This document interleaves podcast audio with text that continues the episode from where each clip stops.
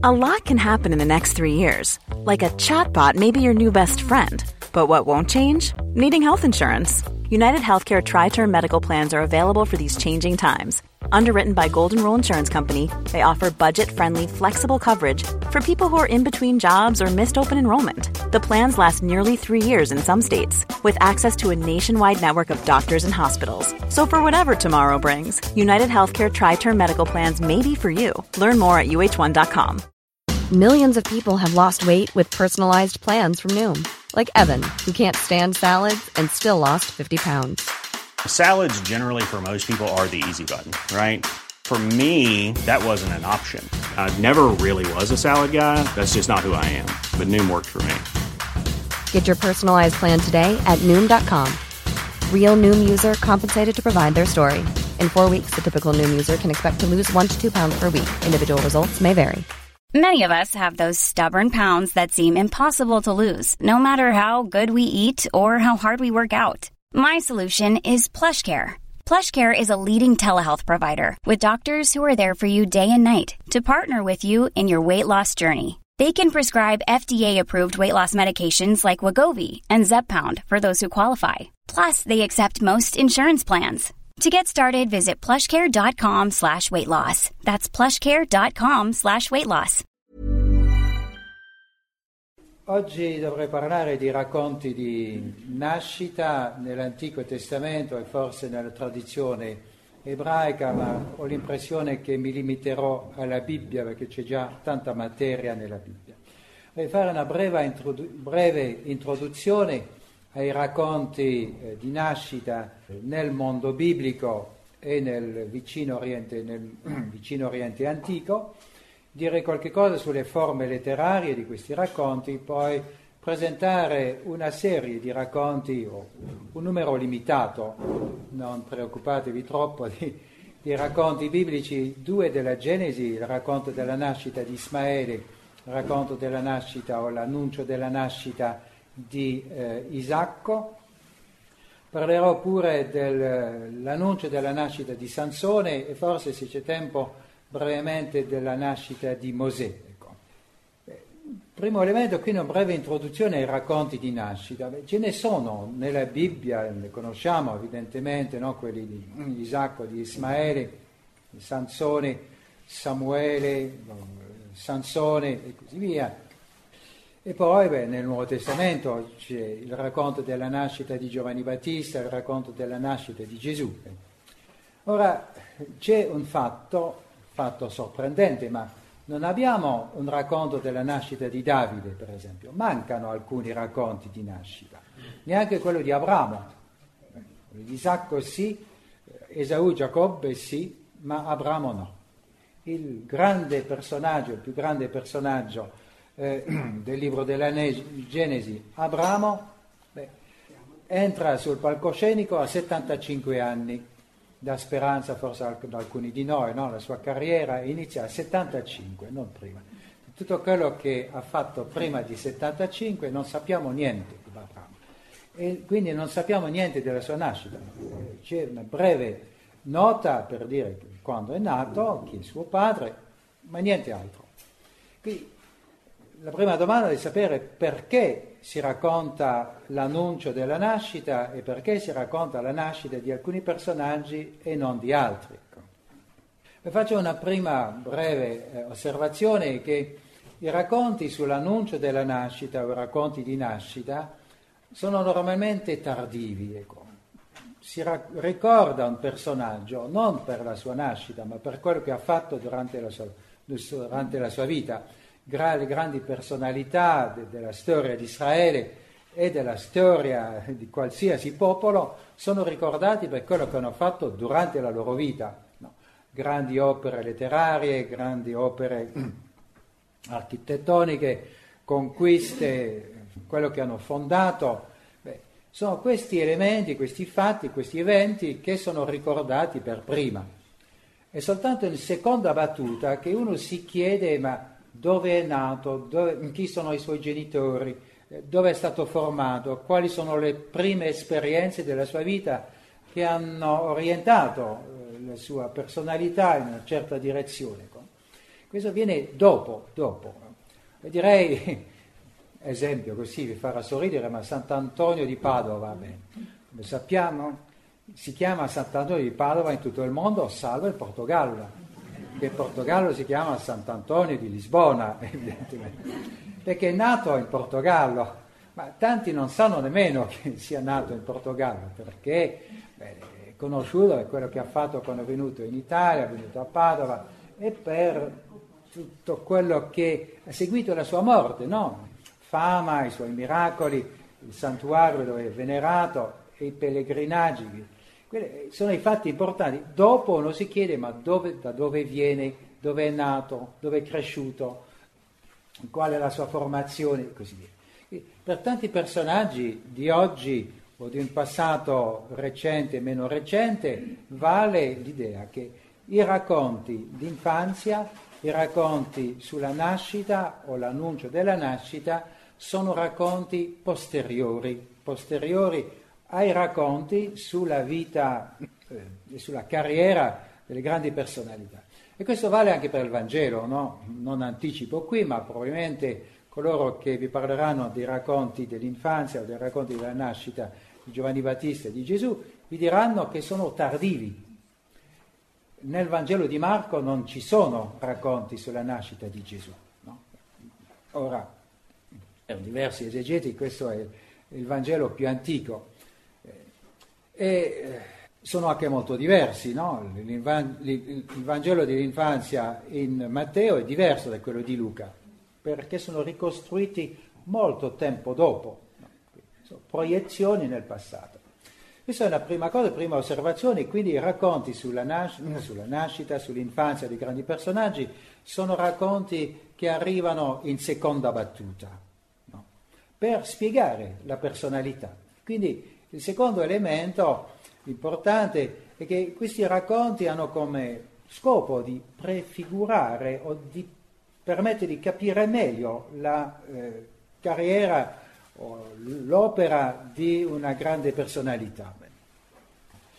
Per sapere da dove viene, quali sono le radici della sua personalità, del suo pensiero e poi gli inizi della sua opera. Beh, e questo lo vediamo anche nella Bibbia. Ecco. Ci sono personaggi importanti come Mosè, come Isacco, come Sansone, che hanno bisogno di essere spiegati in modo più particolare. Ecco.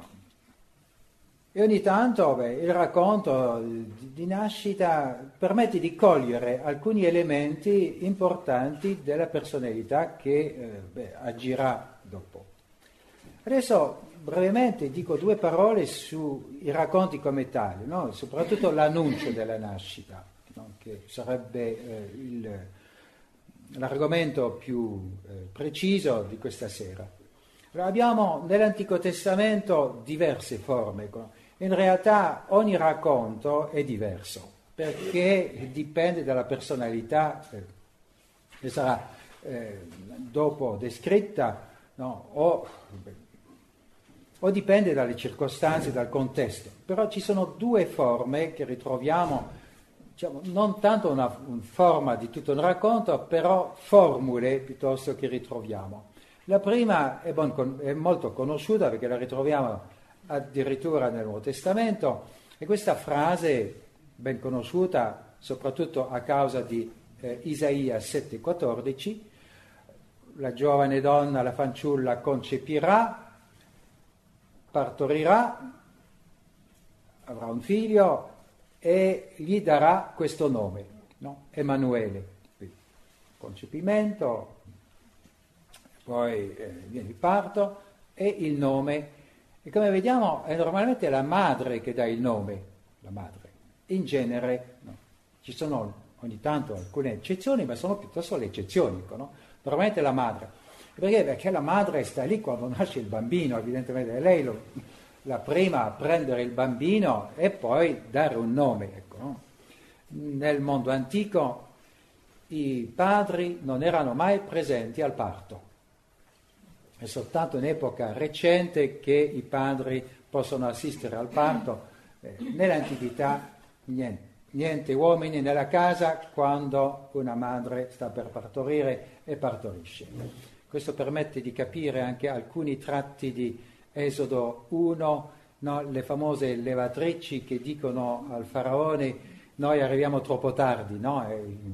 il faraone non può controllare, non ha nessun mezzo per controllare quello che dicono le levatrici. Significa che il suo potere è limitato, no? è uno dei modi di dimostrare che il potere, anche il potere più assoluto e più tirannico conosciuto nel mondo antico, conosce dei limiti, non può assistere a un parto, tutto faraone che è.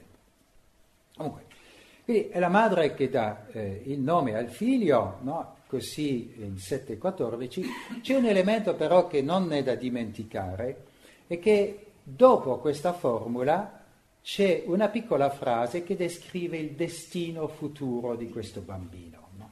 Lo ritroveremo questo elemento in Genesi 16, ma è già presente in Isaia 7,14, spesso dimenticato perché il Nuovo Testamento non lo cita, no, non si applica a Gesù.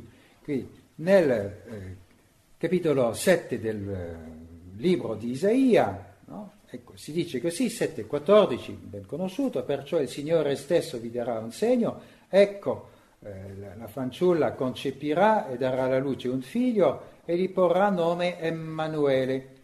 Egli mangerà panna e miele fino a quando sappia rigettare il male e scegliere il bene. Ecco la frase che descrive il destino Normalmente c'è una frase sul concepimento, la nascita, il nome e poi una seconda frase sul destino.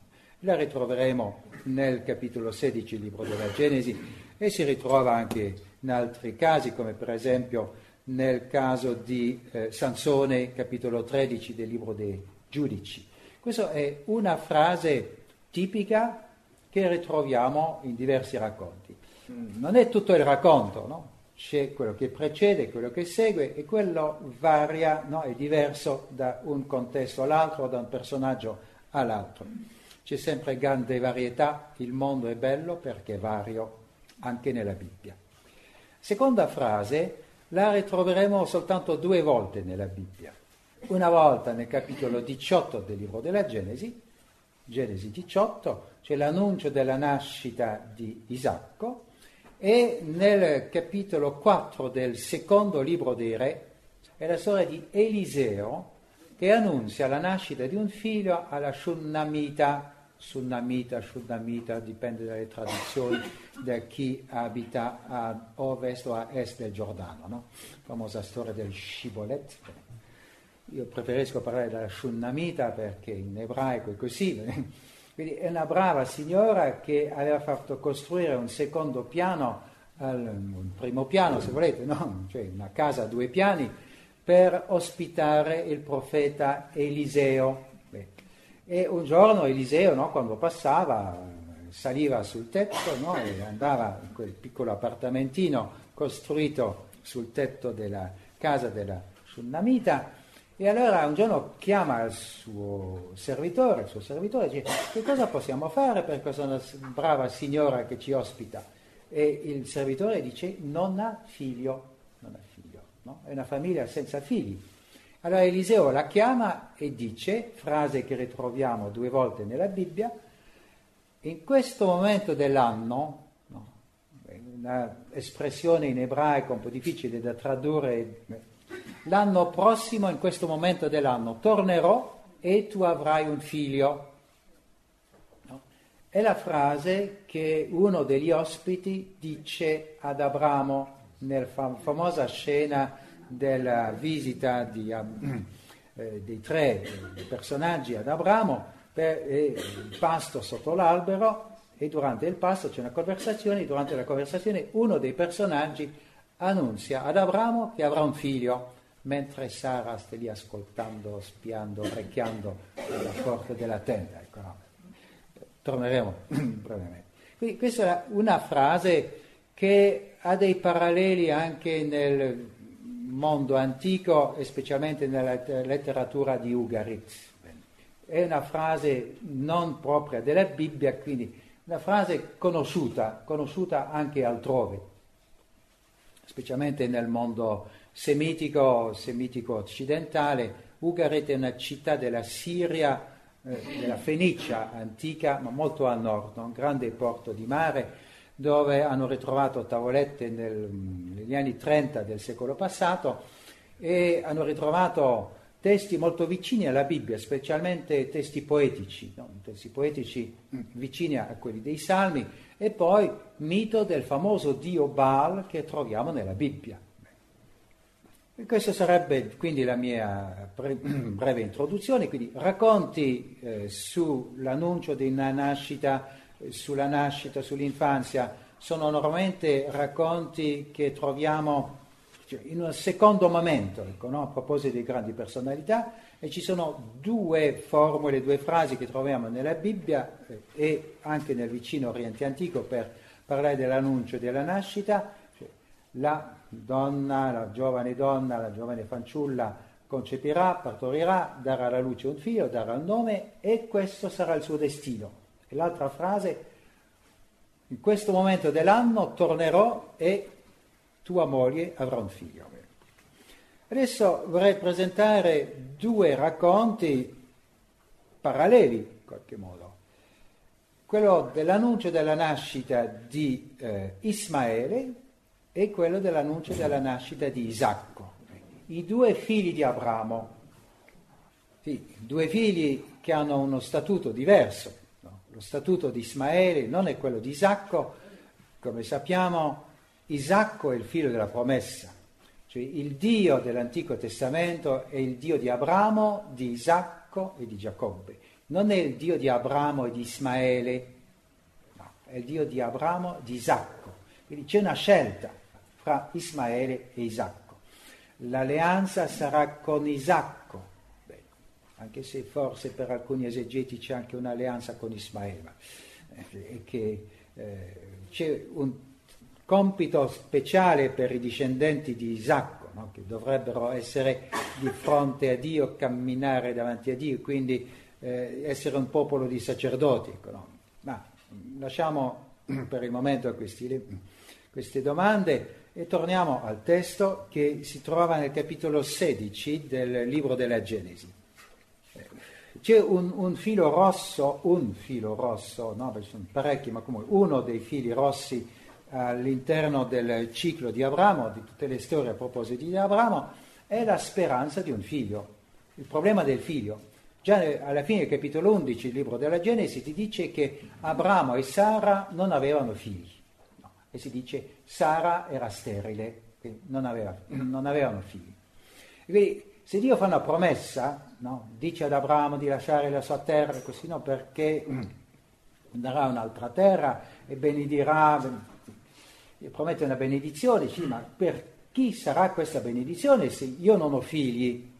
Beh, e ci sono diversi tentativi. No?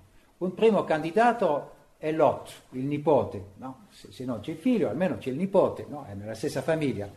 Però il nipote fa una scelta sbagliata nel capitolo 13, scende nella valle, vallata del Giordano, che è più lussureggiante, rigogliosa e così via, si lascia attirare dalla valle del Giordano e fa una scelta sbagliata. Beh, scartato va ad abitare a Sodoma e Gomorra. Beh. Secondo tentativo, capitolo 15, Abramo dice a Dio, no, durante l'apparizione, ma c'è il mio servitore. Anche questo probabilmente fa parte del diritto antico. Il servitore, cioè il maggiordomo, quello incaricato dell'amministrazione di tutta la casa, delle greggi e così via, può diventare l'erede. Ma Dio dice no, no, non sarà un figlio. Abramo dice, bello, bello aspettare così, no? Santa pazienza, Santa Romana prega per noi, ma comunque ogni tanto bisogna prendere qualche iniziativa, no? Aiutati, il cielo ci aiuterà. Quindi, e soprattutto Sara che diventa impaziente perché vede le rughe, ogni tanto quando si guarda nello specchio dice, no, no, cioè, arrivano gli anni, no? gli acciacchi della vecchiaia e così via, e dice ad Abramo, vieni un po', questo è capitolo 16, troviamo un mezzo no, per risolvere il problema. E questo di nuovo secondo il diritto, no? leggeremo il testo, c'è una frase chiaramente giuridica che dice tutto quello si fa secondo le regole, secondo i costumi, le consuetudini del tempo. Cioè ho una serva giovane, tu vai con questa serva, avrai un figlio di questa serva e come è serva mia, il figlio è considerato come il figlio della padrona. I figli delle serve sono considerati come figli della padrona. Allora, oggi si parla di utero in affitto e così via, no? Avete tutti, tutti, tutte capite, capito di che cosa si tratta. Nell'antichità c'era qualcosa di simile. Quindi, no? Abramo e Sara non potevano avere figli, quindi Abramo? Su suggerimento di Sara, prende eh, Agar, egiziana, serva, serva di Sara, non di Abramo, eh? e poi beh, concepisce. Beh.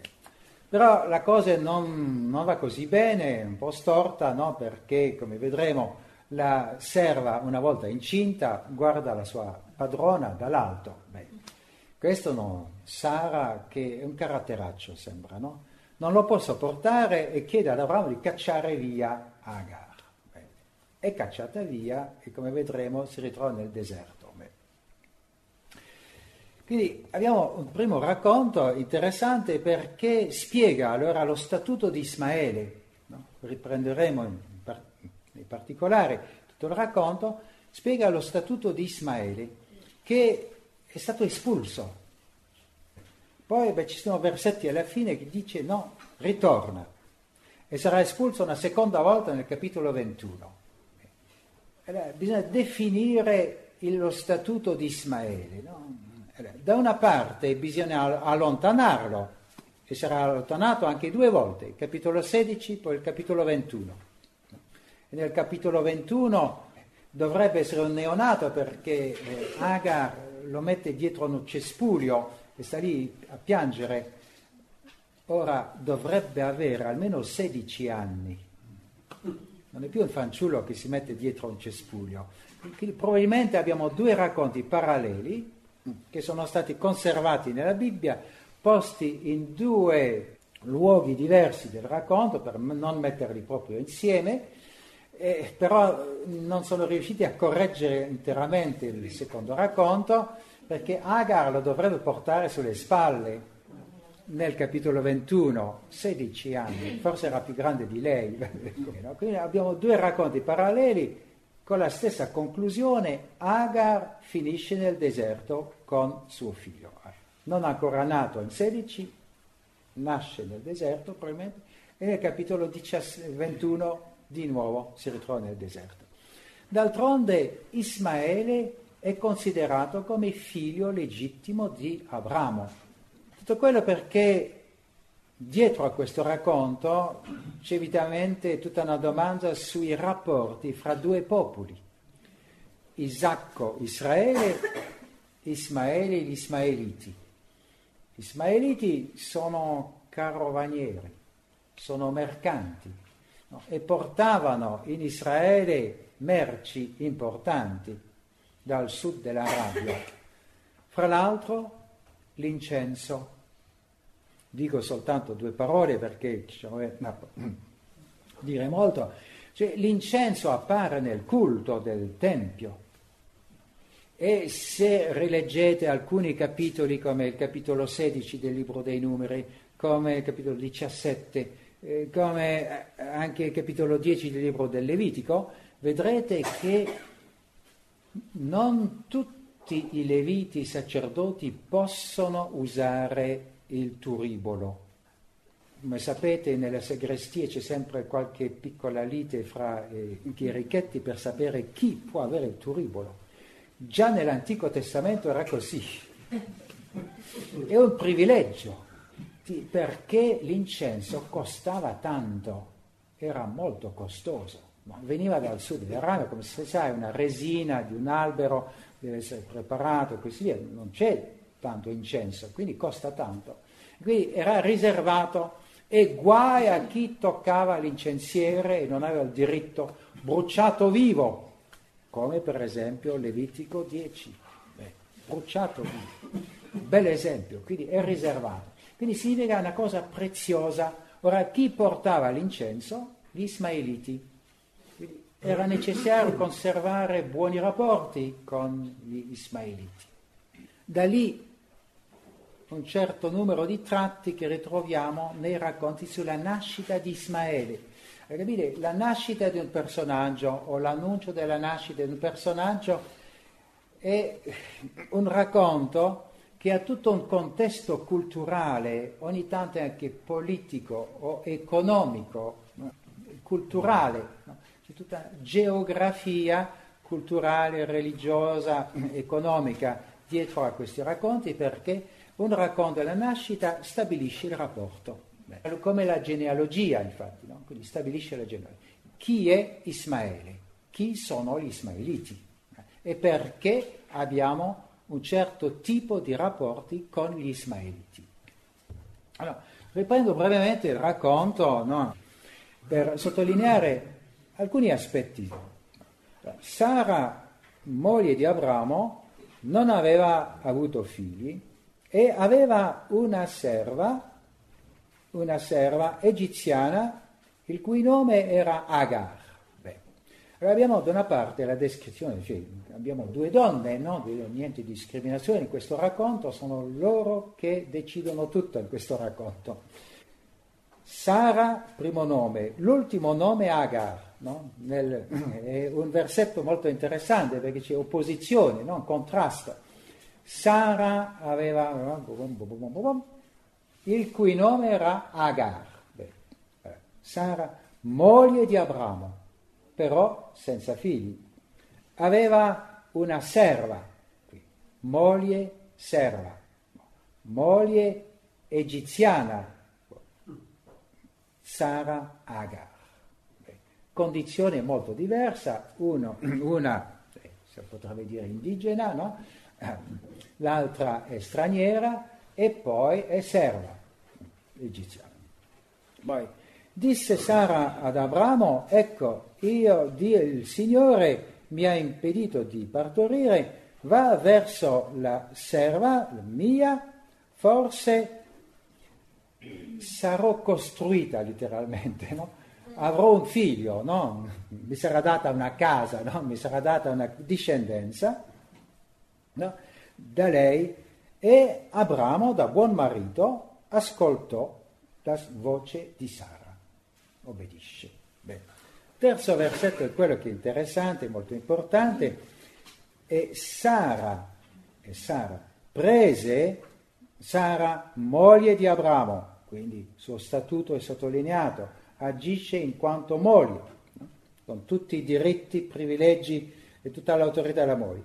Prese Agar, la, l'egiziana, sua serva, dopo, beh, dieci anni, passati, dieci anni che Abramo aveva passato nella terra di Canaan, quindi c'è il notaio che nota la data, beh, aveva, aveva già 85 anni, no? E la diede ad Abramo, suo marito, come, come sposa. Quindi è un linguaggio giuridico. Non è Abramo che ha avuto qualche affare con una serva di nascosto così via, no? Perché si annoiava con, con Sara. No, uh, si è preso una più giovane. No, no, l'iniziativa è di Sara, in quanto moglie, è nato giuridico, è lei che dà Agar ad Abramo come sposa. Quindi tutto regolare e il figlio che deve nascere nasce in condizioni regolari sarà un figlio legittimo perché tutto è fatto in modo legittimo, secondo le regole. Non è una irregolarità, non è una scappatella, no, no, niente di questo. Abramo andò da Agar e concepì e vide che aveva concepito e guardò la sua padrona dall'alto la padrona per tanti anni non ha mai avuto un figlio, lei al primo colpo un figlio. Bene. Aveva qualche ragione di guardare sua rivale, sua padrona dall'alto. Bene. Evidentemente eh, a Sara non piacque. E Sara disse ad Abramo, letteralmente, la violenza fatta a me, no? l'insulto fatto a me su di te. Allora riposa su di te.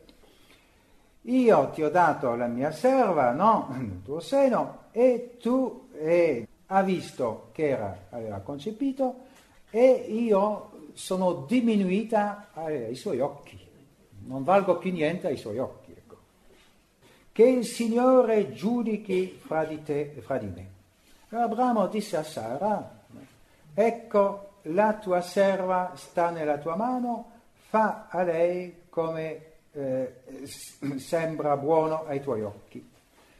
E, poche parole, Sara maltratta Agar e Agar se ne va. Non abbiamo nessun dettaglio qui, un bel piccolo riassunto, no? possiamo immaginare tutto quello che vogliamo, Agar maltrattata se ne va. E è qui che eh, il racconto succede qualcosa di sorprendente e di molto interessante. Sappiamo, un racconto è fatto di scelte. Allora, il narratore a questo punto può scegliere rimanere con Sara e Abramo nella tenda tranquillamente o seguire Agar nel deserto. No?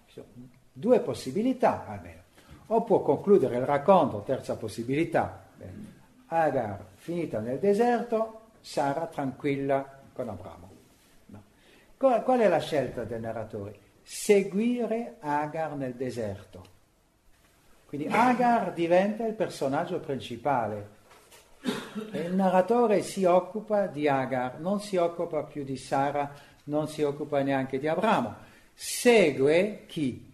la serva egiziana maltrattata da sua padrona.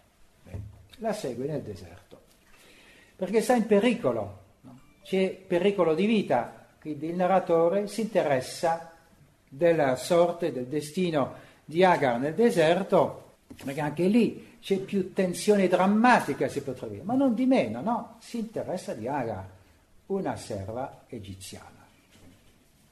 Quindi questo può ogni tanto far cambiare la nostra opinione sul modo di raccontare le storie nella Bibbia, no? Comunque, il libro della Genesi, che normalmente è centrato sulla nascita del popolo eletto, sugli antenati del popolo eletto, da questa parte dedica una pagina intera a una straniera e alla nascita di un popolo straniero, infatti.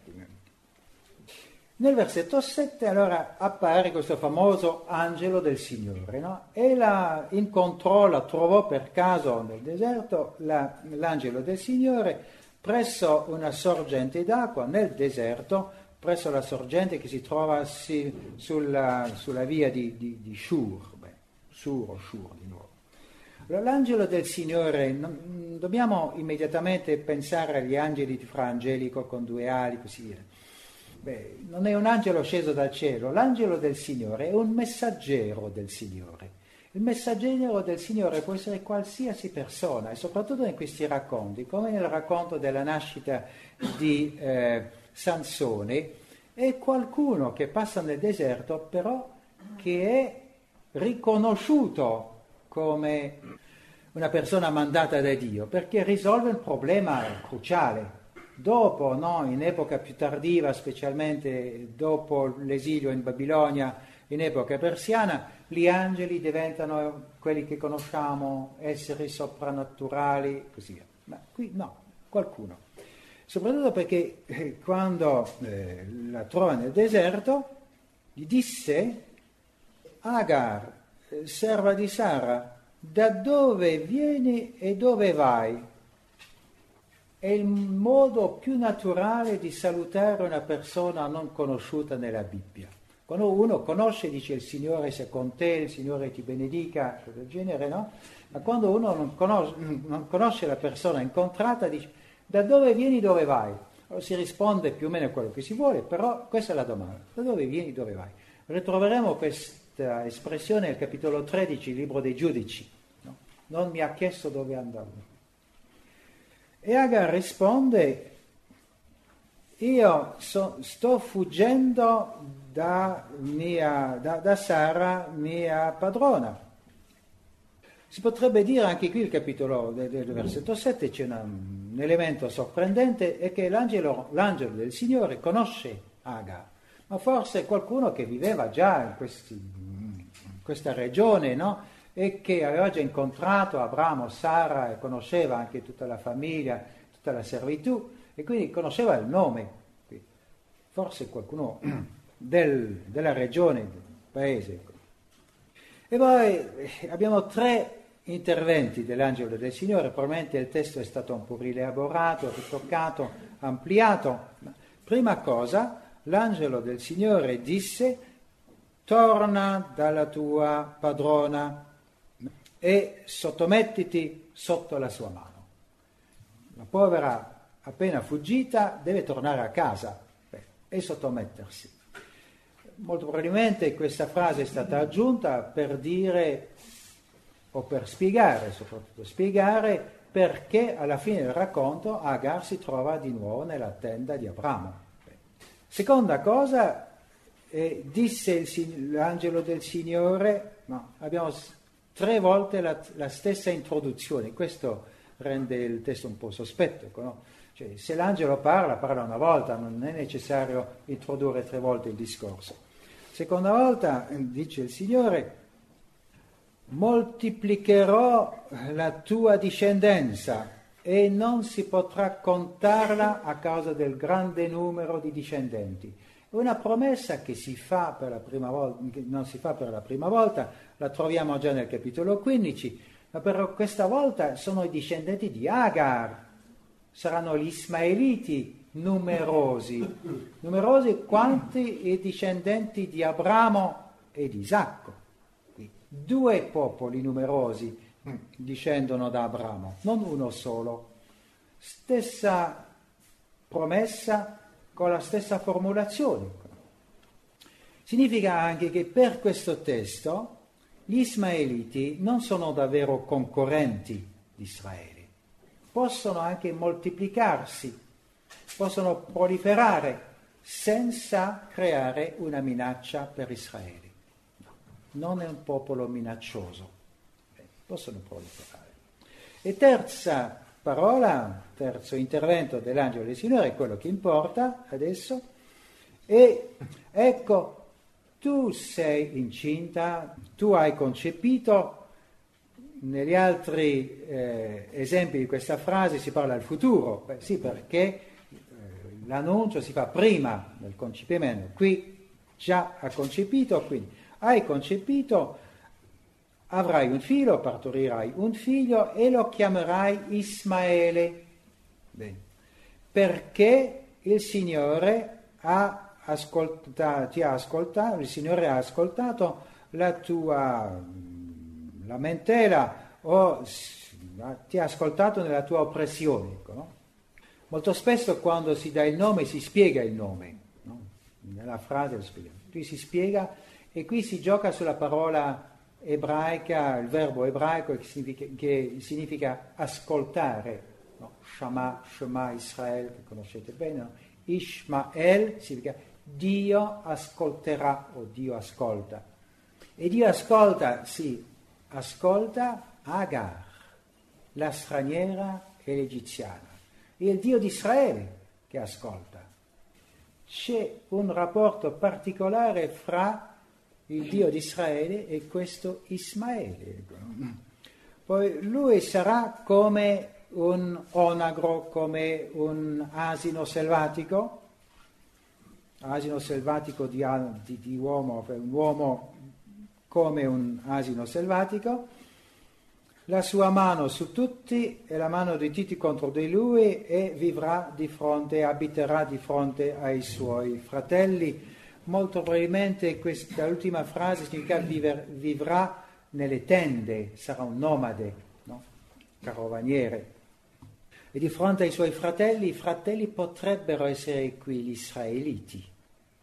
Isacco è fratello di Ismaele, ecco, no? l'unico fratello di Ismaele menzionato almeno in questi capitoli è Isacco.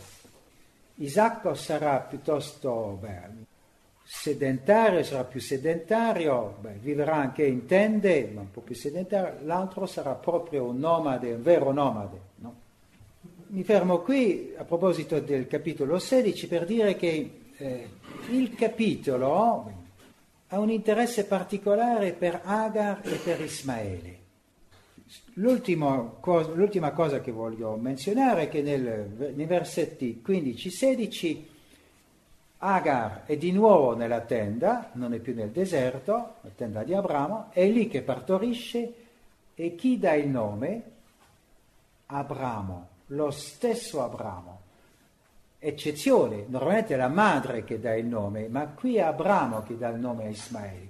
Per sottolineare che cosa? Lo statuto lo statuto di Ismaele, figlio legittimo di Abramo e di Agar. No? E quindi creare un legame forte fra Ismaele e poi Abramo e i discendenti di Abramo. Fa parte della grande famiglia. Beh, la grande famiglia di Abramo, come altri popoli, gli Edomiti per esempio, no? che sono sempre fratelli, amici, nemici, no? Fratelli amati e odiati.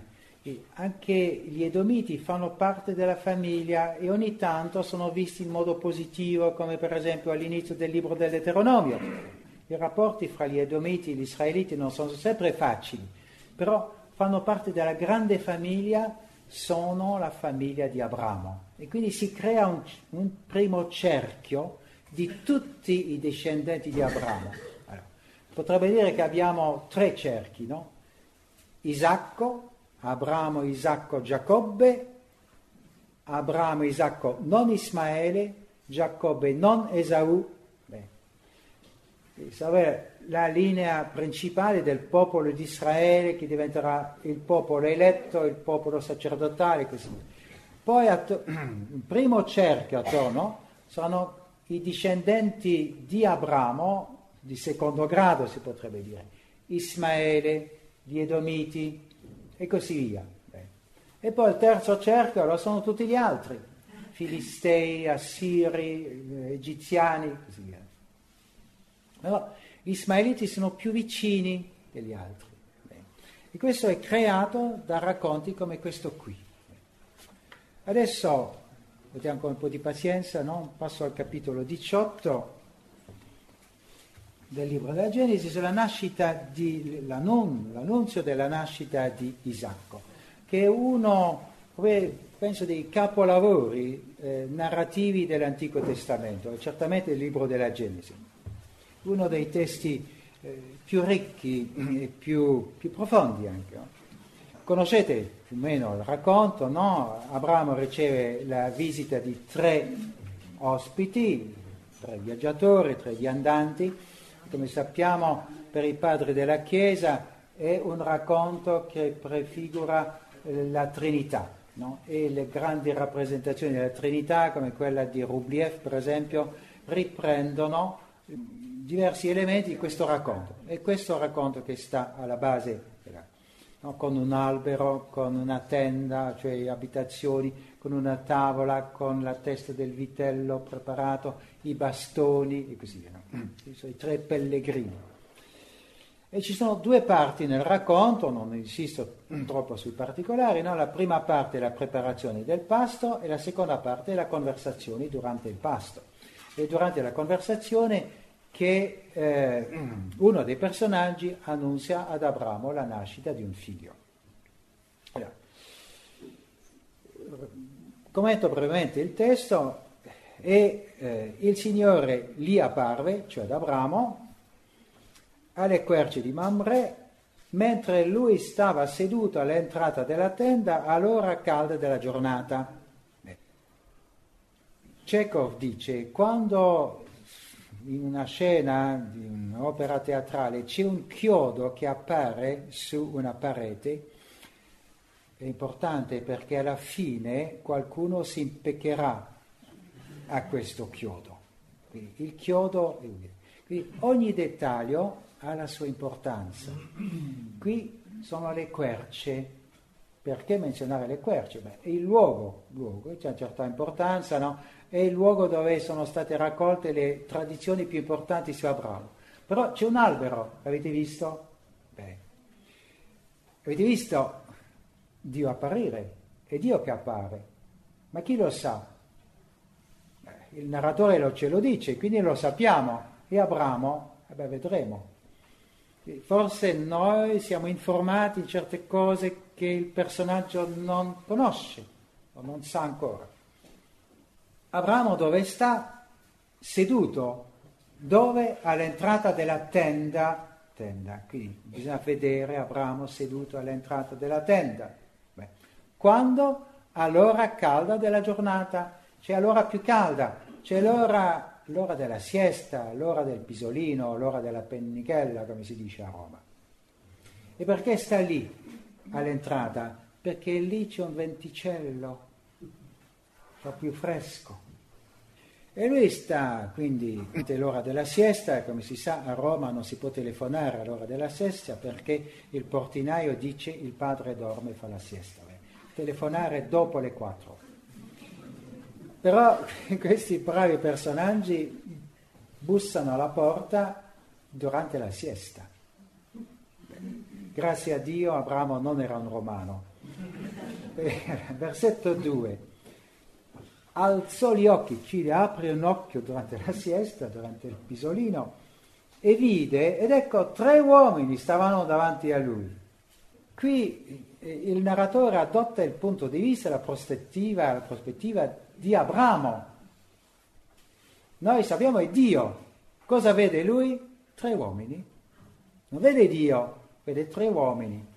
Allora, tutte le domande, ma tre perché tre, non uno? Eh, allora uno è più importante dei due servitori, sarà la, l'interpretazione del capitolo eh, 19. Comunque, vede tre uomini, punto, che stavano davanti a lui. E perché stanno davanti a lui? Eh, sappiamo, non c'è il campanello, eh, non si può bussare alla porta. Eh, quando uno vuole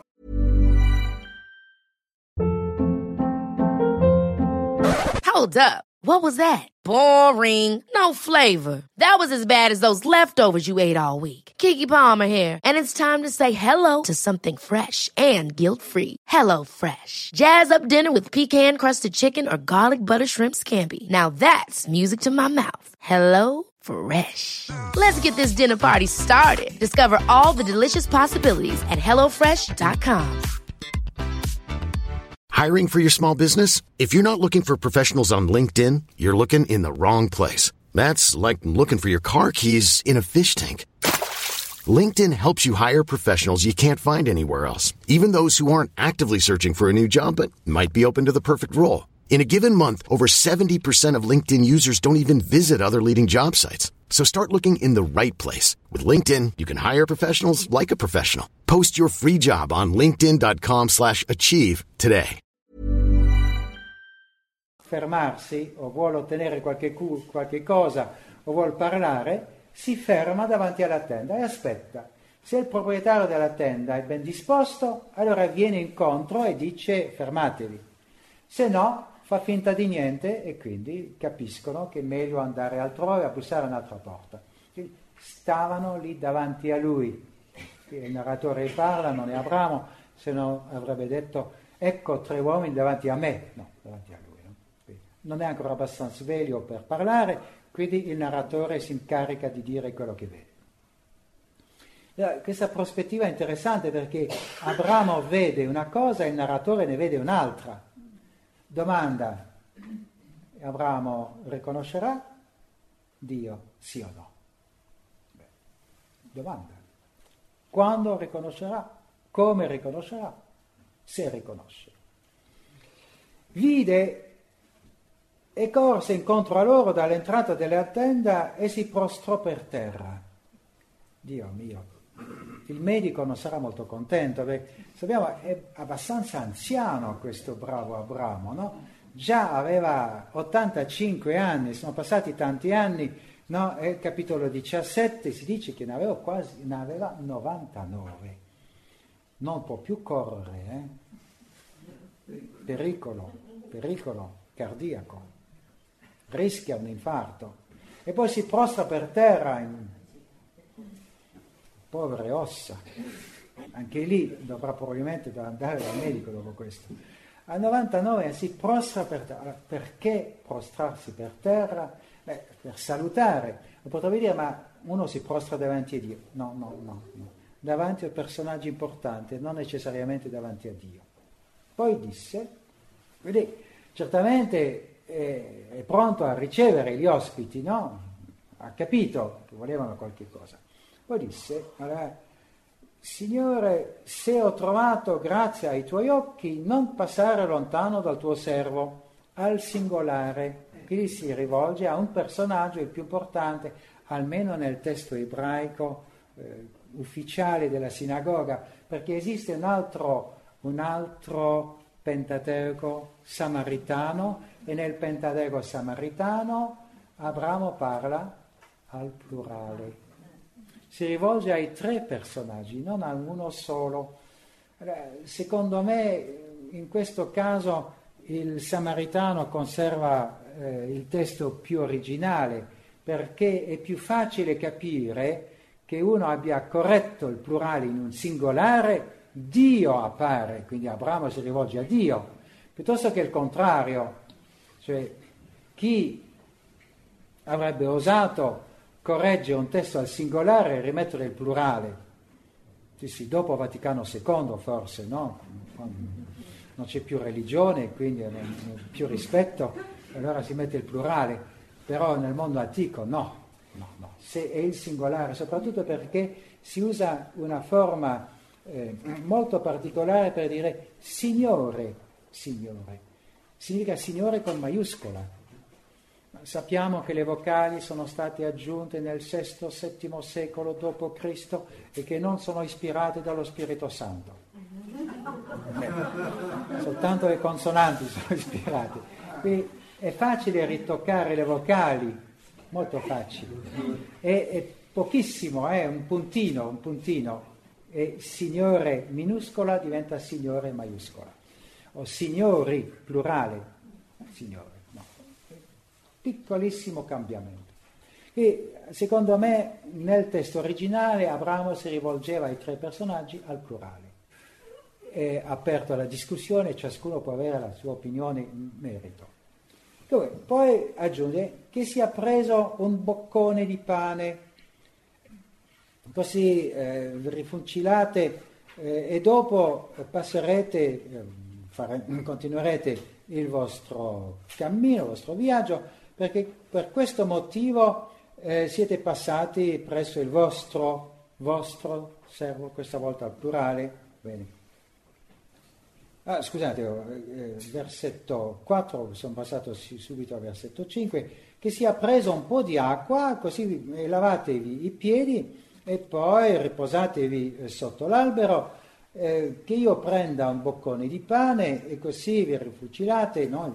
Vi, rivigorite eh, il cuore e dopo questo continuate il vostro viaggio perché per questo motivo siete passati presso il vostro eh, servitore e dissero che sia fatto come hai detto, sono d'accordo, no? Quindi offre acqua per lavare i piedi. Quindi abbiamo qui la più bella e più completa descrizione dei riti di ospitalità nel mondo antico. Cioè si offre acqua per lavare i piedi e si offre un pasto un po' di pane, un boccone di pane. No? Poi Abramo, allora a questo punto, versetto 6, Abramo eh, si precipita nella tenda, va da Sara e dice, sbrigati, prendi tre misure di farina, di fior di farina e prepara focacce. Corre di nuovo, e non soltanto corre, ma chiede a Sara di affrettarsi, preparare tre misure di farina, allora tre misure, quanto è?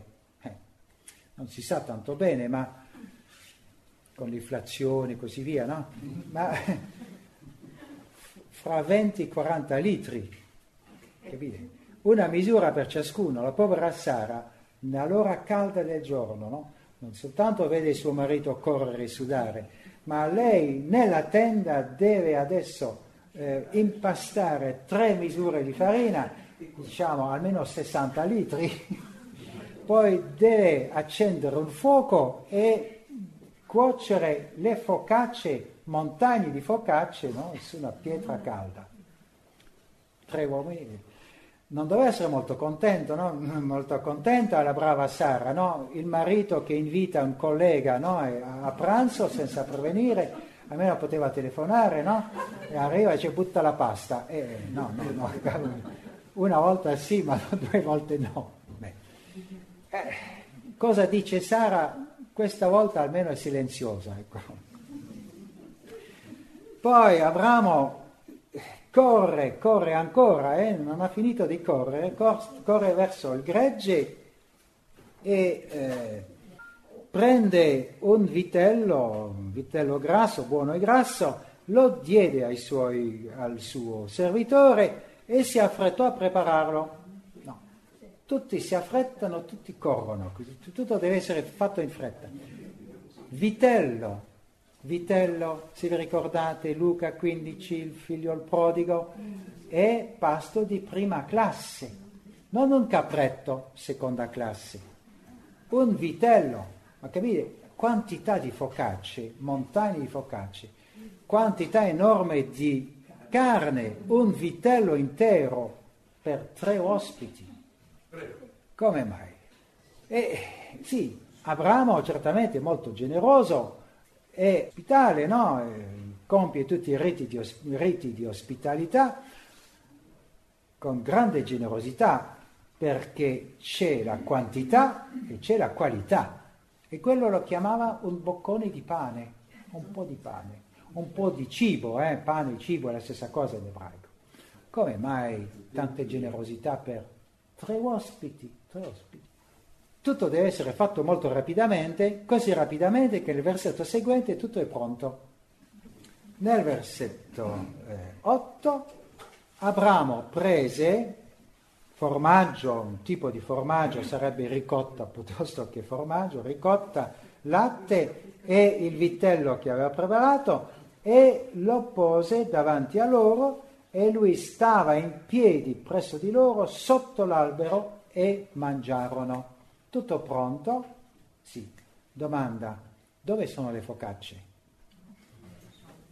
Latte e ricotta, diciamo così e poi il vitello, niente focacci. Beh, c'è una soluzione, eh? perché 1 Samuele 28, Saul prima della battaglia, il Gelboa, no, la famosa battaglia, l'ultima battaglia della sua vita, la sua morte, va da una strega per eh, avere qualche eh, informazione sul, sul suo destino.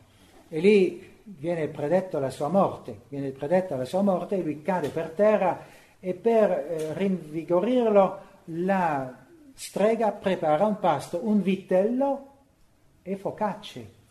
Quindi ci sono sempre focacce, perché? Perché nel mondo antico non c'erano piatti. Non c'erano piatti. Come si fa a mangiare la carne? Sulle focacce. Però nel menù i piatti non sono menzionati. Quindi qui se si porta la carne si portano anche le focacce e Sara, malgrado, malgrado il suo carattere, malgrado il suo cattivo umore, eh, probabilmente brontolato parecchio, però ha preparato. Se no non era possibile mangiare la carne. Poi offre latte e formaggio. Dove il vino? Un Valpolicella, No, un buon Valpolicella almeno. Dov'è il vino? Non c'è vino, perché Abramo è un nomade. I nomadi non hanno vigneti, però è un vigneto bisogna essere sedentario. Melchisedec offre pane e vino perché abita in una città, è sedentario. Quindi quando uno è sedentario Abramo no, Isacco no e i, i nomadi non bevono vino. Geremia 35, i recabiti che vivono nelle tende non bevono vino. E così anche in teoria i musulmani perché sono discendenti di nomadi, quindi non avevano le vigne.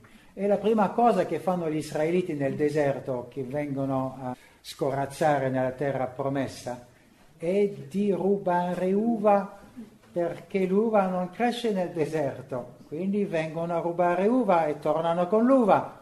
Allora, c'è un solo racconto nella Bibbia in cui gli israeliti rubano uva, forse l'hanno fatto più di una volta. Eh? Questo non lo dice il testo, ma lo possiamo supporre. Qui non c'è vino. D'altronde, grosso problema rompicapo per i rabbini. Abramo presenta ai suoi ospiti, fra l'altro Dio, cosa? Carne e latte.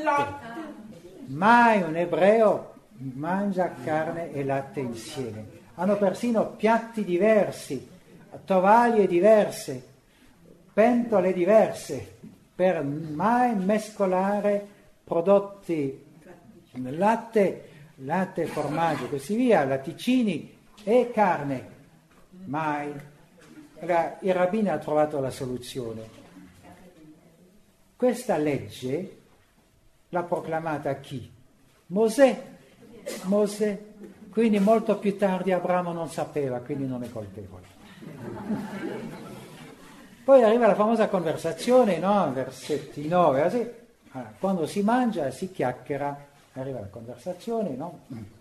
E dissero a lui, dove è Sara tua moglie? Beh, se uno conosce i costumi dei beduini, non soltanto, quando uno è ricevuto da ospite no? in una tenda di beduini, può fare tutte le domande che vuole, tranne una, eh? porre una domanda sulla moglie. È molto rischioso, molto rischioso di interessarsi della moglie, molto rischioso. Ma qui Abramo, Abramo non sembra arrabbiarsi, non sembra... Eh, no, no, risponde, sta lì. Sta lì. D'altronde conoscono il, il nome della moglie, esattamente come l'angelo del Signore conosceva il nome di Agar Probabilmente perché eh, si conoscevano tutti in quella regione, no? E si sono fermati davanti alla tenda di Abramo perché conoscevano Abramo. Dove sta nella tenda, albero, tenda. Abramo sta sotto l'albero con gli ospiti. Sara sta nella tenda. Abramo era seduto all'entrata della tenda, si trova in piedi sotto l'albero. Tenda. L'avete vista? Eh, sì. Se è menzionata per la terza volta qui è perché c'ha qualche funzione nel racconto questa famosa tenda. E Sara nella tenda perché non mangia con gli ospiti, neanche Abramo. Abramo serve gli ospiti.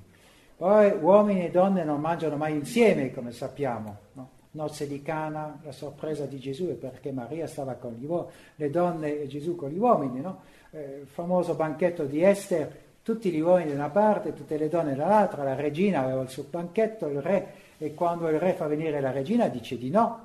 Ogni donna, ogni regina avrebbe detto di no, secondo i costumi dell'epoca. E dove è Sara? Beh, sta lì la, la, tenda. E allora, versetto 10, abbiamo la famosa frase, qui al singolare, tornerò da te nello stesso momento dell'anno e Sara un Sara tua moglie avrà un figlio. Sara stava ascoltando all'entrata della tenda e la tenda si trovava dietro a lui. io esplicito un po' il testo, significa che dobbiamo vedere noi, no? il narratore ci fa vedere Abramo che sta parlando con uomini. C'è uno degli ospiti che, per gentilezza potremmo dire così, dice tu non hai figli, l'anno prossimo avrai un figlio. Tu ci hai ricevuti molto bene, no? tu sei stato molto generoso, quello sarà il tuo premio. No. Sara stava all'entrata della tenda, orecchiando, e la tenda si trova dietro a lui, cioè al locutore. Quindi il locutore non vede perché la tenda si trova alle sue spalle. Chi vede Sara? E beh noi. E quello è il punto importante. Noi vediamo Sara che sta orecchiando e poi sentiamo quello che dice Sara.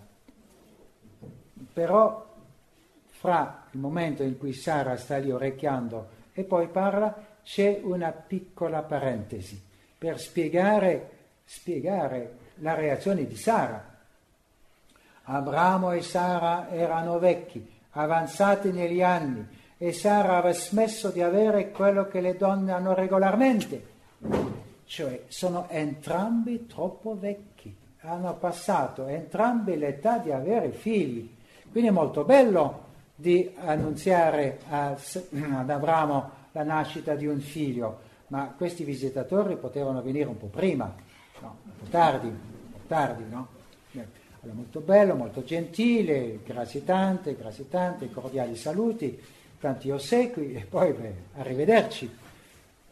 È letteralmente ridicolo, a tal punto che proprio si ride. Versetto seguente, no? E Sara ride in se stessa, dicendo in se stessa, no? Dopo, adesso che sono avvizzita, conoscerei il piacere e mio marito pure è vecchio.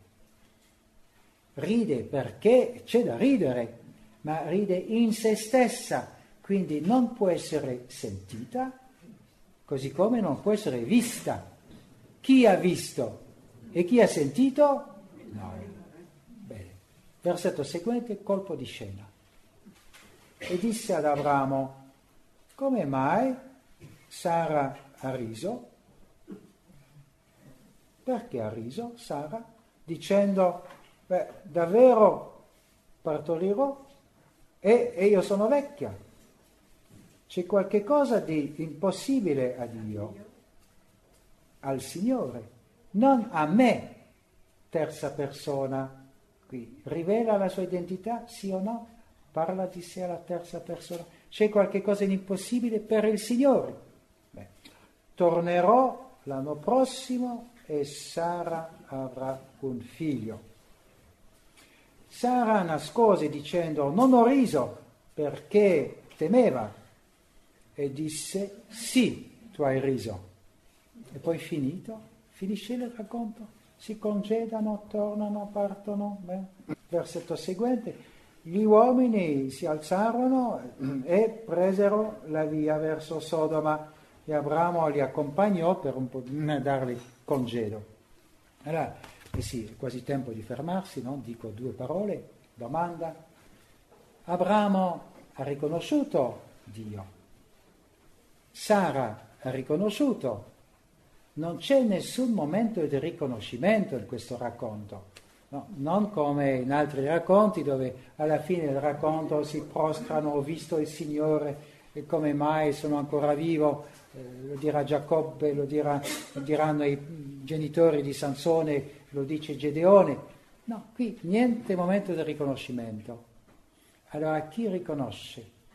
Cioè, il racconto è fatto per i lettori sono coloro che ascoltano e leggono il testo che sono condotti al riconoscimento, a riconoscere Dio presente, i tre ospiti, infatti tre, eh, tre ospiti che passano, una visita casuale, un pasto, un pasto preparato all'improvviso può essere l'occasione di un incontro con Dio.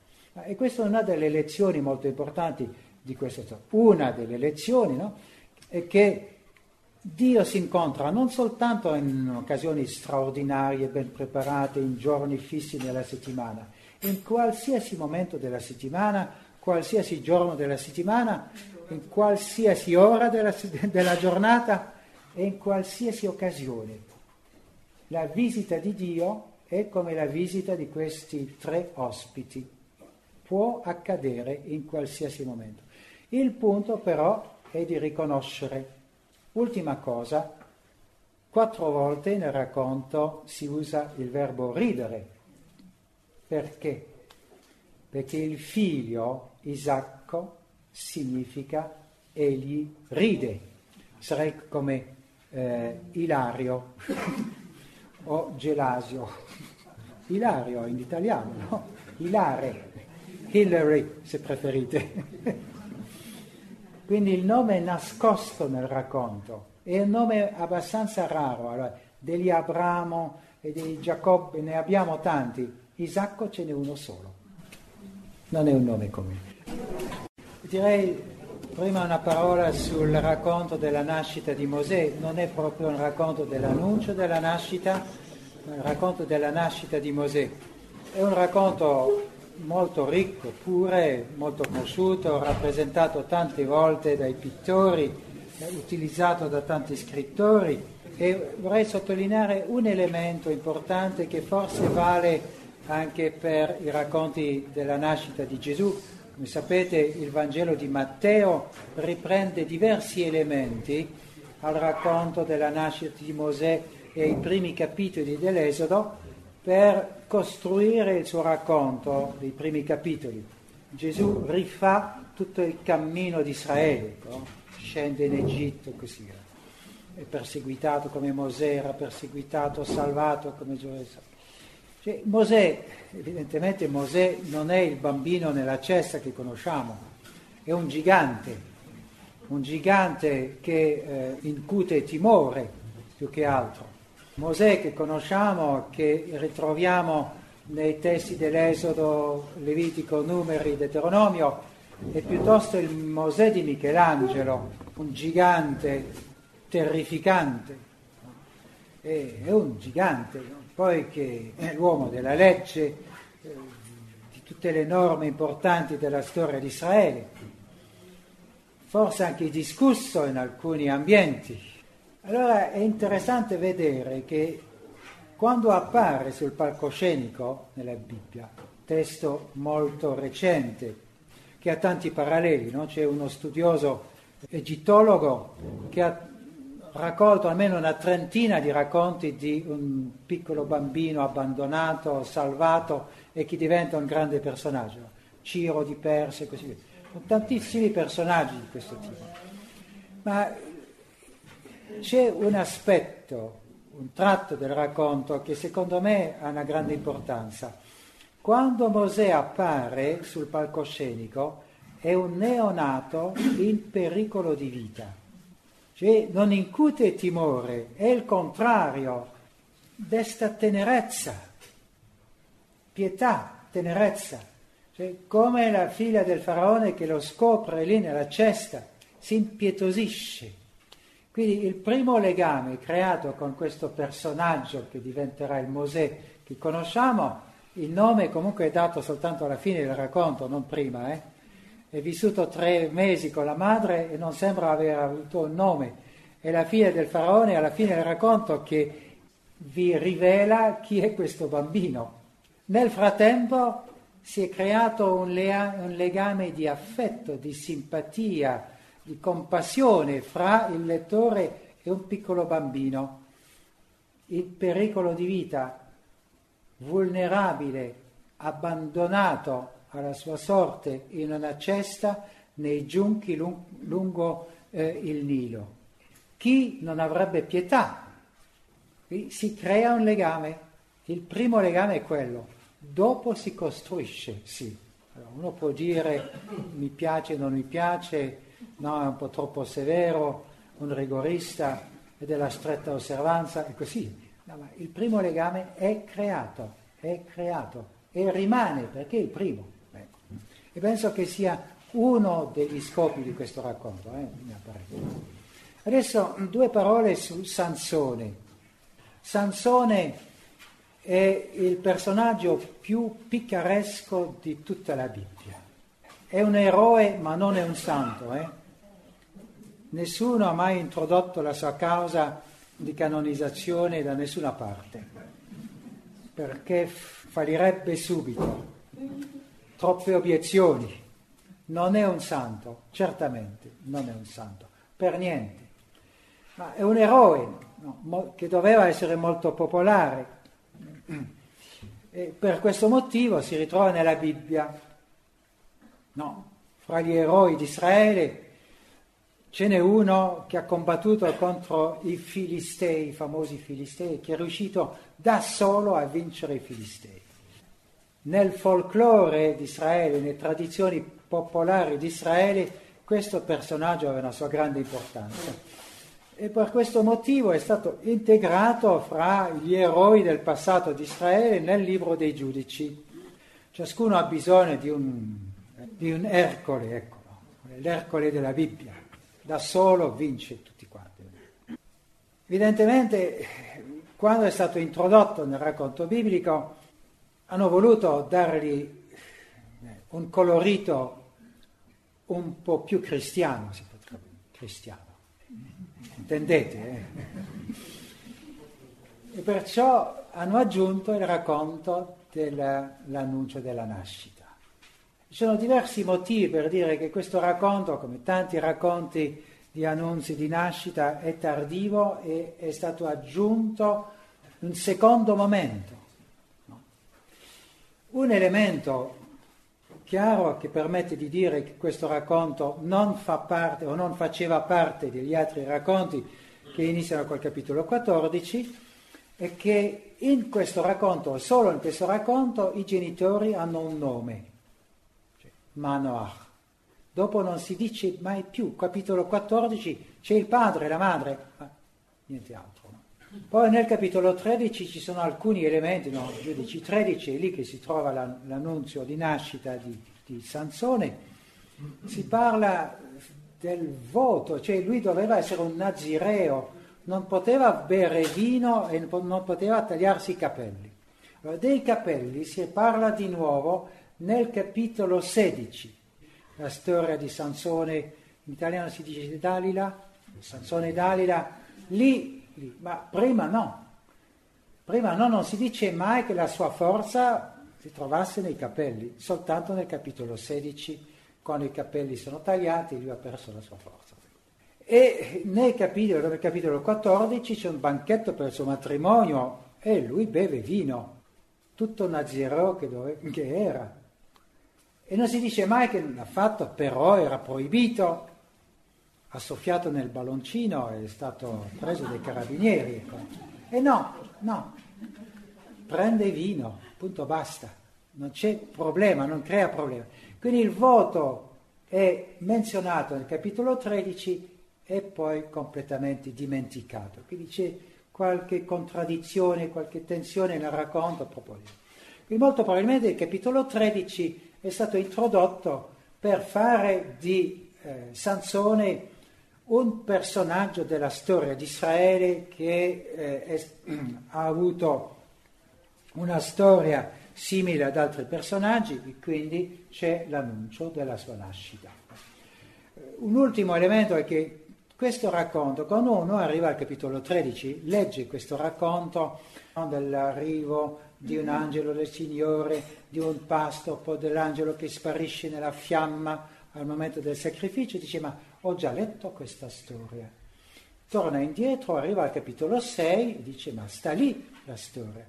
La storia che abbiamo qui, capitolo 13, è già per completo nel capitolo 6, nell'apparizione dell'angelo del Signore a Gedeone, vocazione di Gedeone, incontra l'angelo del Signore e dice ma chi sei tu? Ah ma preparami un pasto, no no ti preparo un pasto, prepara un pasto e questo, eh, l'angelo tocca il pasto sacrificio, l'offerta col bastone, esce una fiamma e l'angelo sparisce nella fiamma. La stessa cosa qui stessa, proprio la stessa cosa qui. Quindi molto probabilmente questo racconto è stato composto sul modello del capitolo 6, integrando altri elementi come per esempio l'incontro con l'angelo del Signore. Bene, allora inizia il racconto come tanti racconti del libro del, dei giudici. I figli di Israele tornarono di nuovo a fare ciò che era male agli occhi del Signore e il Signore gli diede nelle mani i Filistei per 40 anni. Gli israeliti all'epoca dei giudici non riescono a essere bravi per lungo tempo. Niente da fare, quando il gatto è partito danzano i topolini, quando il gatto è partito danzano gli israeliti. Appena salvati ricominciano, ricominciano a fare stupidaggini, beh, qui ricominciano ad adorare e così via, no? a fare Il male quindi sono nelle mani dei Filistei. Ora vi era un uomo di Zora della famiglia dei Daniti chiamato Manoah. Sua moglie era sterile e non aveva figli. Altra storia riconosciuta, no? L'abbiamo letta già parecchie volte, riapparirà nel capitolo primo del primo libro di Samuele e poi nel Nuovo Testamento. Quindi quando una donna è sterile e ha un figlio, il figlio ha sempre un destino particolare, ha sempre un destino particolare, perché la nascita la nascita è meravigliosa, è miracolosa, quindi il personaggio ha qualcosa di meraviglioso. L'angelo del Signore apparve a questa donna e le disse, ecco tu sei sterile, non hai figli, ma concepirai e partorirai un figlio. La famosa frase, manca, manca il nome e manca il destino. La formula non è completa, no, manca, mancano alcune cose. Che ritroveremo dopo. Ecco. Perciò ora guardati dal bere vino e bevanda inebriante e dal mangiare alcuna cosa impura, cose che saranno dette anche alla madre di Samuele, perché il figlio avrà un'origine particolare, quindi deve seguire una dieta particolare, niente vino, niente sigarette e così via. Poi ecco, tu concepirai e partorirai un figlio sulla cui testa non passerà rasoio perché il fanciullo sarà un nazireo. Ecco, qui qualche cosa sul destino, sarà un nazireo, astemio, per così dire. Sarà un nazireo a Dio dal grembo di sua madre, egli comincerà a liberare Israele dalle mani dei Filistei. Ecco qui il destino, sarà un liberatore. Non si dice il nome, ma comunque un po' di varietà ci vuole di tanto sarà un nazireo e libererà Israele. Allora la donna andò a dire a suo marito, un uomo di Dio è venuto da me, il suo aspetto era come l'aspetto dell'angelo di Dio, veramente spaventevole. Io non gli ho domandato da dove veniva ed egli non mi ha detto il suo nome, ma mi ha detto, ecco tu concepirai e partorirai un figlio, perciò ora non bere vino né bevanda inebriante e non mangiare alcuna cosa impura, perché il fanciullo sarà un nazireo a Dio dal grembo di sua madre fino al giorno della sua morte. Insiste il racconto, esattamente come ritroviamo lo stesso elemento all'inizio della storia di Geremia, e questo sarà ridetto a proposito di Giovanni Battista, cioè i grandi destini iniziano non nemmeno alla nascita, nel grembo della madre sin dall'inizio, dall'inizio del concepimento c'è un destino segnato. Il destino di Sansone è segnato sin dal concepimento e perciò sua madre deve seguire una dieta particolare perché è un personaggio particolare. Così santo non sarà, ma comunque dovrebbe essere santificato dal grembo della madre perché il fanciullo sarà nazireo a Dio dal grembo di sua madre fino al giorno della sua morte, quindi destino segnato dal concepimento fino alla morte. Allora Manoah, possiamo capire la reazione in diversi modi, no? Manoah supplicò il Signore e disse, oh Signore, ti prego che l'uomo di Dio da te mandato torni di nuovo a noi e ci insegni ciò che dobbiamo fare per il bambino che nascerà. Cioè il marito dice ma lo vorrei vedere questo uomo, cioè incontra mia, ma- mia moglie così per strada, vorrei comunque mettere le cose a posto, no? Cosa ha fatto con mia moglie sulla strada? No? Che venga qua, dice il Signore. E si vede qui che il, la frase distingue bene Dio dall'angelo del Signore, no? Chiede a Dio di far tornare questo messaggero Dio diede ascolto alla voce di Manoah e l'angelo di Dio tornò ancora dalla donna mentre si trovava nel campo, ma suo marito Manoah non era con lei. La seconda volta, no, diventa sospetto. Ma sempre ritrovare la donna quando è sola. La donna corse in fretta, questa volta non vuole avere problemi col marito, quindi è stata incontrata da sola, però torna subito dal marito Beh, e lo informa e gli dice, ecco, mi è apparso quell'uomo che venne da me l'altro giorno. Manoah si alzò e seguì sua moglie e giunto da quell'uomo gli disse, sei tu l'uomo che parlassi a questa donna? Io beh, sono io. Manoah disse, quando la tua parola si compirà, quale deve essere lo stile di vita del ragazzo e quali le sue occupazioni? Sarà la terza volta che si ripeterà, perché è già stato detto una volta alla moglie di Manoah, che ha ripetuto al marito, adesso è ripetuto dall'angelo al marito, tre volte. Significa che il testo è proprio centrato, centrato sul destino di questo ragazzo. È il punto focale del racconto, ripetuto tre volte. L'angelo del Signore rispose a Manoach, la donna presti attenzione a tutto ciò che le ho detto. Non mangi di alcun prodotto della vite, né beva vino o bevanda inebriante, e non mangi alcuna cosa impura, osservi tutto ciò che le ho comandato. Allora Manoach disse all'angelo dell'Eterno, De permettici di tratt- trattenerti e di prepararti un capretto, capretto non vitello, seconda classe, poi si prepara più rapidamente. No? È molto gentile, ma non come Abramo, no, siamo nel libro dei giudici, non più nel libro della Genesi. Ecco. Prepara un capretto per il suo ospite. E il pasto è un modo di ringraziare, poi un modo anche di trattenere il personaggio per sapere un po' di più sulla sua identità. L'angelo del Signore rispose a Manoah, anche se tu mi trattieni, non mangerò del tuo cibo, ma se vuoi fare un olocausto, offrilo al Signore. Un po' di ambiguità. Io non voglio mangiare, ma tu puoi offrire qualche cosa a Dio. C'è un rapporto particolare di questo messaggero di Dio con Dio stesso.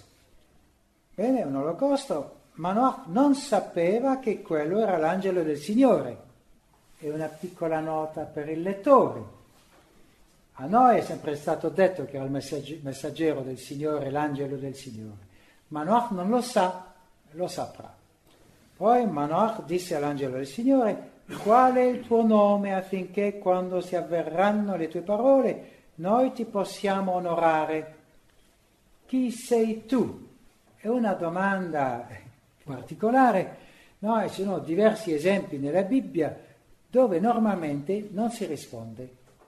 Cioè Giacobbe chiederà al personaggio col quale ha lottato presso lo Yabok, capitolo 32, libro della Genesi anche lì ha rifiutato. Perché mi chiedi il mio nome? E rifiuta di dare il suo nome. Anche qui rifiuta. Un po' come quando Dio apparve a Mosè nel rovetto ardente, anche lì infatti non ha detto il suo nome. Tante spiegazioni, ma infatti non c'è proprio il nome.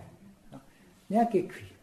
L'angelo del Signore gli rispose, perché mai chiedi il mio nome? Esso è meraviglioso o misterioso è un mistero, misterioso, meraviglioso, anche si potrebbe dire spaventoso, no? meraviglioso, crea meraviglia, no? stupore. Ecco.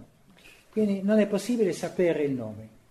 Così Manoah prese il capretto e l'oblazione di cibo e li offrì al Signore sul sasso. Allora l'angelo compì una cosa prodigiosa mentre Manoah e sua moglie stavano guardando come la fiamma saliva dall'altare al cielo, l'angelo del Signore salì con la fiamma dell'altare. A vedere questo, Manoach e sua moglie caddero con la faccia a terra. Quello che non abbiamo trovato alla fine del capitolo 18. Qui riconoscono, no? perché l'angelo sparisce nella fiamma. O per sparire nella fiamma deve, deve appartenere a un mondo diverso il mondo del fuoco. Ricorda, ricordiamoci che quando Dio appare sul monte Sinai sotto, c'è fuoco, fuoco che infiamma tutto il monte Sinai. Quando appare a Mosè è nella fiamma del roveto ardente. Cioè è una delle forme eh, delle apparizioni di Dio, il fuoco, un elemento molto legato al fuoco, che trasforma tutto in, sì, in invisibilità, quello che è bruciato sparisce da questo mondo, è trasformato e passa nell'altro mondo. E come la fiamma saliva dall'altare, quindi l'angelo salì, al vedere questo Manoach e sua moglie caddero con la faccia contro terra e adorano quindi. L'angelo del Signore non apparve più né a Manoach né a sua moglie. Allora Manoach si rese conto che quello era l'angelo del Signore. Manoach disse quindi a sua moglie, noi moriremo certamente perché abbiamo visto Dio. Tema conosciuto in tutta la Bibbia, no? Elia si copre il volto, Mosè si copre il volto quando vedono Dio, no? eh, anche Giacobbe dice ho visto Dio e me la sono cavata, traduco a modo mio, anche Gedeone dice ho visto Dio, sono rimasto in vita. Dio dirà a Mosè eh, nel capitolo 33 del libro dell'Esodo, nessuno può vedere la mia faccia e rimanere in vita. Beh, quindi potrai vedermi soltanto di spalla, non di faccia. Direi che in questo racconto il padre, il futuro padre di Sansone, Manoach, no? pronuncio come si pronuncia il testo ebraico, fa un po' brutta figura, perché l'angelo appare a sua moglie, non a lui. Nel Vangelo di Matteo l'angelo appare a Giuseppe, no? Vangelo di Luca appare a, a, Maria, ma qui appare a sua moglie. Lui non sembra capire bene, no? lo fa venire, deve porre domande e quando l'angelo sparisce, allora lui dice stiamo per morire. Sua moglie sembra avere un granello di eh, intelligenza di più perché dice se il Signore avesse voluto farci morire non avrebbe accettato dalle nostre mani lo, l'olocausto e l'obbligazione di cibo, né ci avrebbe mostrato tante queste cose, tutte queste cose ed ora non ci avrebbe fatto udire come, cose come queste. Se, se, l'angelo del Signore ci vuole far morire, perché ci annuncia la, la nascita di un figlio? Poteva fare a meno, risparmiare, no? In questo tempo di crisi risparmiamo, risparmiamo un po' e le parole no? e l'energia, andiamo subito al sodo. Se ci vuole far morire, ci fa morire senza tutto questo teatro capisce le intenzioni. Qui è interessante vedere che questo racconto è la moglie che dà il senso. Per capire il significato di tutto il racconto bisogna ascoltare la moglie. Lei che dice, se Dio avesse voluto farci morire, non ci avrebbe detto queste cose. Poi la donna partorì un figlio a cui pose il nome Sansone, è la madre che dà il nome, no? Il bambino crebbe e l'Eterno lo benedisse, lo Spirito del Signore cominciò a muoversi su di lui al campo di Dan fra Zora e Eshtaol. Così inizia la storia di Sansone, scelto da Dio sin dal grembo materno, e obbliga il lettore prima a riconoscere di nuovo la presenza di Dio in un evento del tutto casuale, no? in un incontro per strada, o il messaggio, un breve racconto, ma qui mm, questo racconto è molto più esplicito perché c'è un riconoscimento all'interno del racconto, mentre nel racconto di Genesi 18 non c'è riconoscimento all'interno del racconto. È un racconto a conclusione aperta dove il lettore deve scrivere la conclusione. Qui c'è la conclusione. Come obbliga a rileggere o a correggere leggermente la storia di Sansone, perché se Sansone è stato un eroe, non è soltanto a causa della sua forza, a causa dei suoi talenti, perché era molto vigoroso, no, è stato scelto da Dio, è un destino voluto da Dio e aveva una missione. Allora, l'ha compiuta a modo suo, però aveva una missione e questo è certamente l'elemento più importante del racconto. Ecco, grazie tante della vostra pazienza, non voglio abusare di più.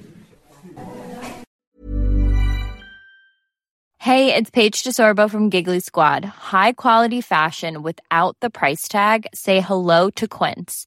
I'm snagging high-end essentials like cozy cashmere sweaters, sleek leather jackets, fine jewelry, and so much more. With Quince being 50 to 80% less than similar brands and they partner with factories that prioritize safe ethical and responsible manufacturing. I love that. Luxury quality within reach. Go to quince.com slash style to get free shipping and 365 day returns on your next order. quince.com slash style.